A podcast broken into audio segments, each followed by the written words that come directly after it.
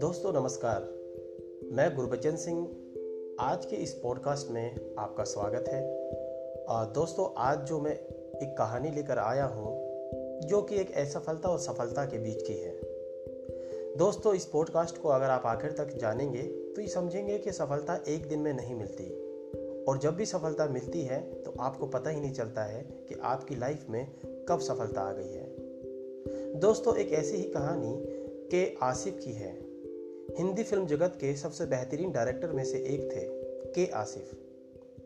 के आसिफ के बारे में कहा जाता है कि फ़िल्म बनाने के खुद के सपने को वह पागलपन की तरह प्यार करते थे और उस सपने को साकार करने के लिए किसी भी हद तक जाने के लिए तैयार रहते थे। स्वयं के सपने के प्रति पूर्ण निष्ठान, पूरी ऊर्जा के साथ काम करने का जज्बा और विपरीत परिस्थितियों में भी एडिग रहने का साहस था। यही वे कुछ जादुई गुण थे, जिनको के आसिफ, बहुत बेहतरीन डायरेक्टर और प्रोड्यूसर के रूप में मुंबई जगत की फ़िल्म दुनिया में जाना जाता था। वहीं वे कुछ जादुई गुण हैं, जो के आसिफ को हिंदी फ़िल्म जगत का जादुई, जादूगर बनाते हैं। आपको यह जानकर हैरानी होगी कि के आसिफ ने डायरेक्टर के तौर पर महज दो फ़िल्में बनाई। जिनमें पहली फ़िल्म तो कुछ खास नहीं चली, पर दूसरे ने इतिहास रच दिया। ऐसा इतिहास रचा आज भी लोग उस फ़िल्म के दीवाने हैं। जब 1960 में उनकी दूसरी फ़िल्म रिलीज़ हुई, तब उनके बॉक्स ऑफ़िस के सारे रिकॉर्ड तोड़ दिए। लोग महीनों टिकट खिड़की के सामने लाइन में खड़े रहते थे। बॉक्स ऑफ़िस पर पैसे की इतनी बरसात हुई कि अगले पंद्रह वर्षों तक यह रिकॉर्ड बरकरार रहा। साल के आखिर में फ़िल्म में पुरस्कारों की झंडी लगा दी। उस सदाबहार ऐतिहासिक फ़िल्म का नाम है मुगले आज़म। मुगले आज़म सिर्फ़ एक फ़िल्म ही नहीं थी, एक सपना था, जिसके लिए सब कुछ न्यौछावर कर दिया था। एक सपना था जिसके लिए हद से ज़्यादा मेहनत की थी। एक सपना था जिसका जुनून के आसिफ के सिर पर सवार था।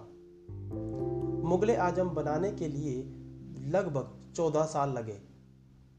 एक ही सपना जिसका पीछा चौदह साल तक किया गया था, धैर्य सहसीलता के साथ इम्तिहान दिए गए। इन चौदह वर्षों में अनगिनत समस्याओं से जूझना पड़ा।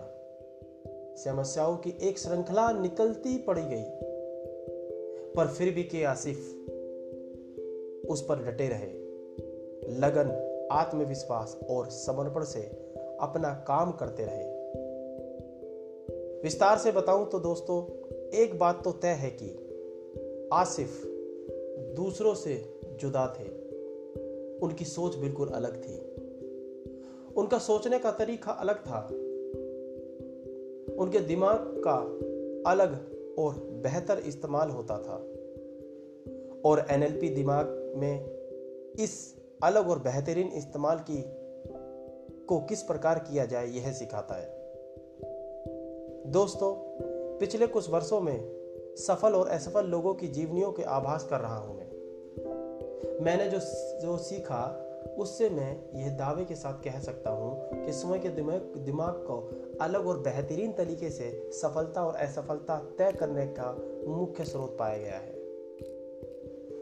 साथ ही दोस्तों, आप ये देखेंगे कि के आसिफ ने पूरी लाइफ में सिर्फ़ दो मूवी बनाई, जिसमें से एक मूवी नहीं चल पाई और दूसरी मूवी बनाने के लिए उनको 14 से 14 साल के आसपास लग गया। इसलिए दोस्तों कहा गया है कि आप जो भी काम कर रहे हैं, उसको लगातार और पूरे जुनून और पूरी ईमानदारी के साथ करें। यदि आप पूरी ईमानदारी के साथ काम करते हैं तो एक ना एक दिन आपको सफलता मिलती है। मगर यही नहीं होता ना। हम लोग सफलता चाहते हैं कि एकदम से जादू हो जाए। आज ही काम स्टार्ट किया और आज ही हमें सफलता हासिल हो जाए। तो दोस्तों आज के पॉडकास्ट में बस इतना ही। मिलते हैं अगली एक नई स्टोरी के साथ।